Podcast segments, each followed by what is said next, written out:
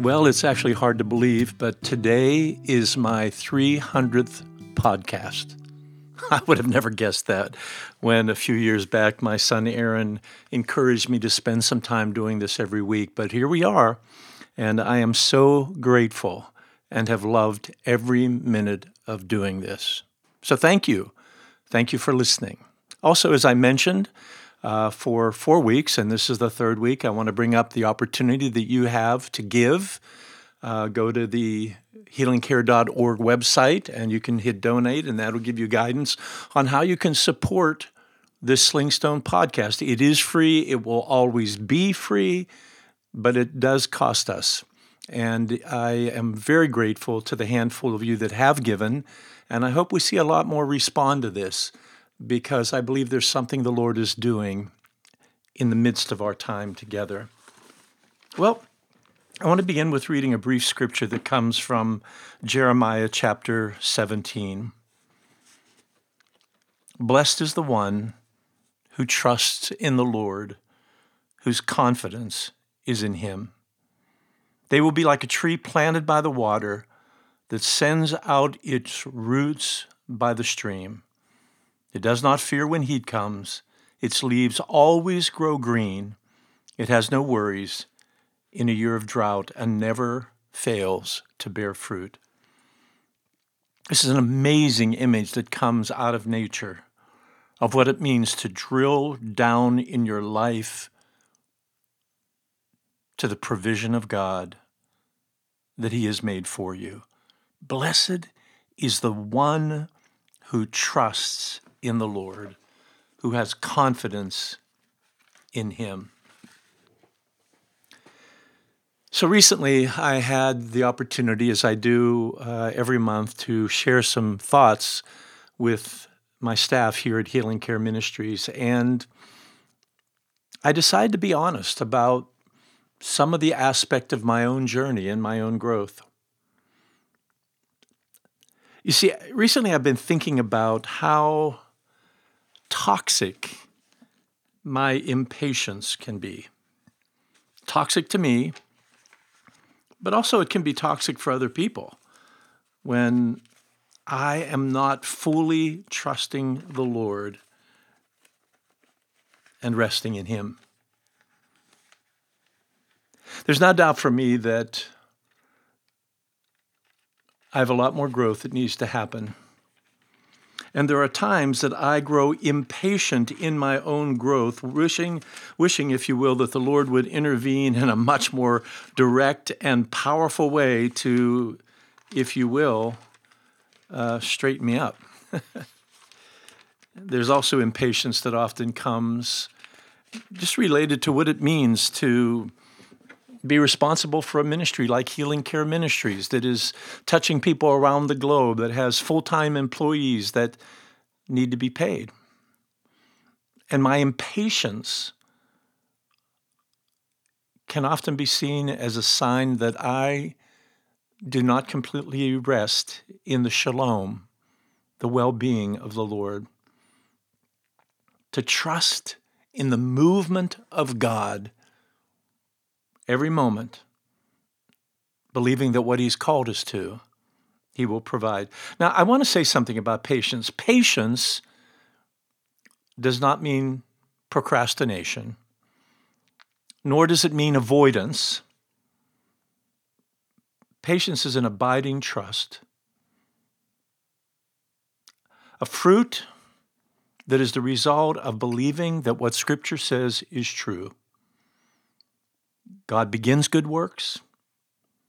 God will complete those good works.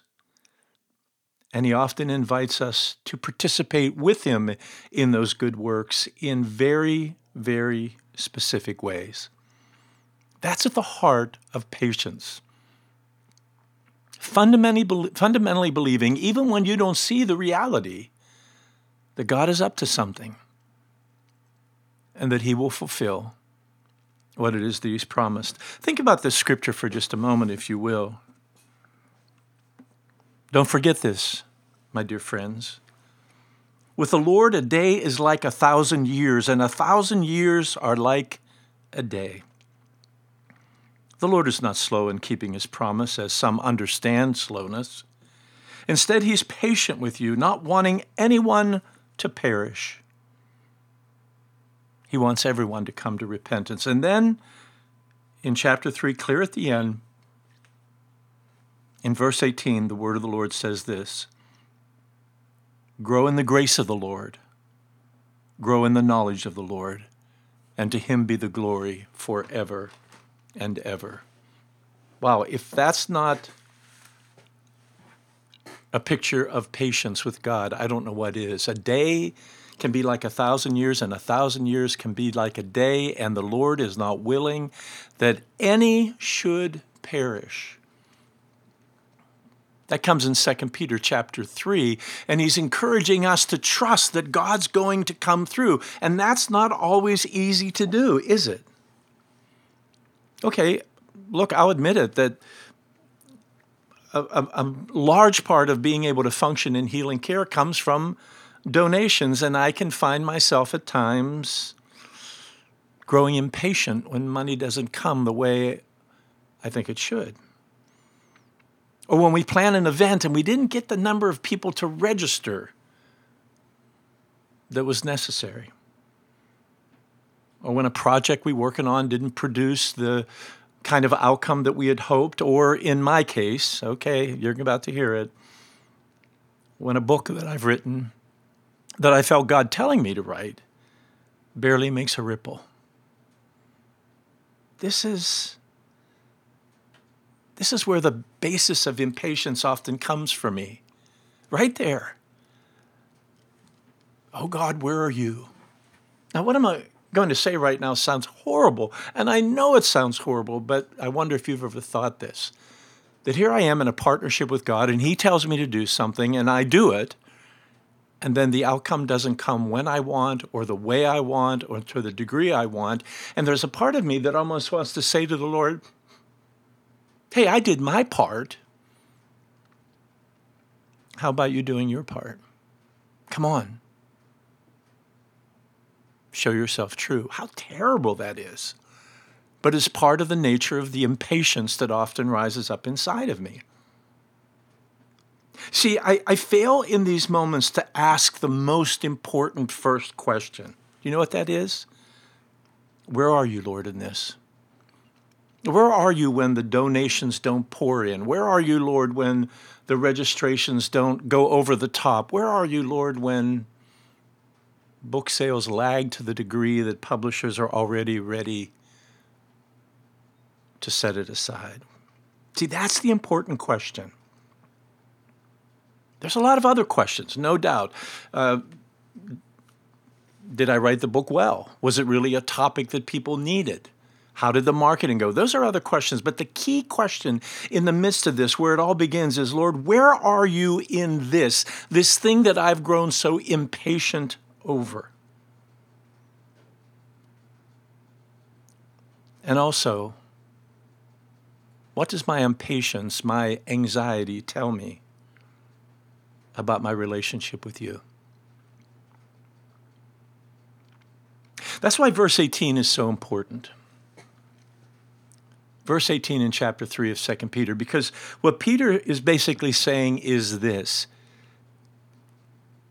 You've got to know the Lord. Now, by knowing the Lord, I'm not talking about the fact that we are saved or we understand the narrative of Scripture in terms of the history of his life. It's the issue of to know the character and the faithfulness of the Lord. To see it in Scripture, but also to be reminded of it in our own lives. Because when we know the character and faithfulness of Lord, we recognize that all of this is important to him. And when he calls us to something, he is faithful and he will do it and he will stir the appropriate hearts. And if it doesn't happen, there's another lesson there that he's wanting for us. You've got to know the Lord. And I think in my own patience, this is one of the things that screams out to me Terry, go deeper with Jesus.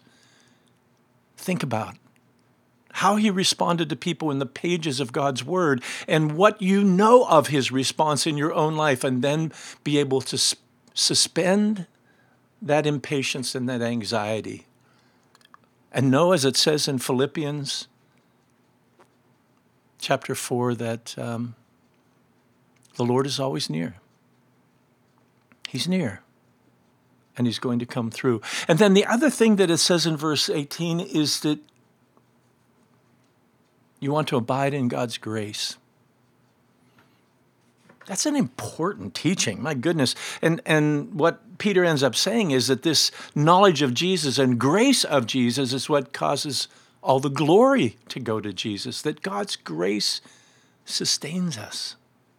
His grace sees us through.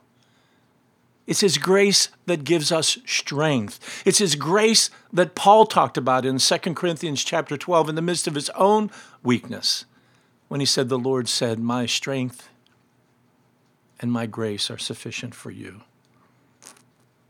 Fundamentally, shalom is all about believing that God is for us that we are His and that He delights in providing for us. I want to read a paragraph. It comes from a psychiatrist named J.S. Mackenzie. And this is what he wrote The enjoyment of God should be the supreme end of spiritual technique. And it is in that enjoyment of God that we not only feel saved in the evangelical sense, but we feel safe. We are conscious of belonging to God and hence are never alone. And to the degree we have these two hostile feelings begin to disappear. In that relationship, nature seems friendly and homely. Even its vast spaces, instead of eliciting a sense of terror, speak of the infinite love and the nearer beauty becomes the garment with which the Almighty clothes Himself. There are so many of us, and I'm one of them, that we do feel saved, but do we feel safe?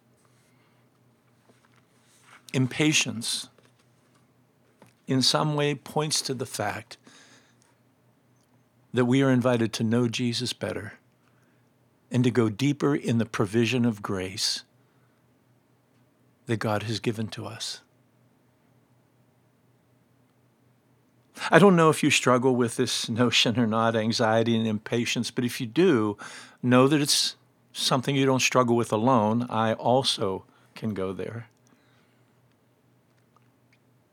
But I come back to the notion that when we know our Lord, there is a peace that comes, even when the storm is raging.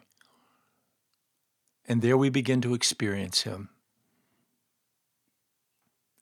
And then that statement that comes out of Julian of Norwich suddenly makes more sense. All will be well.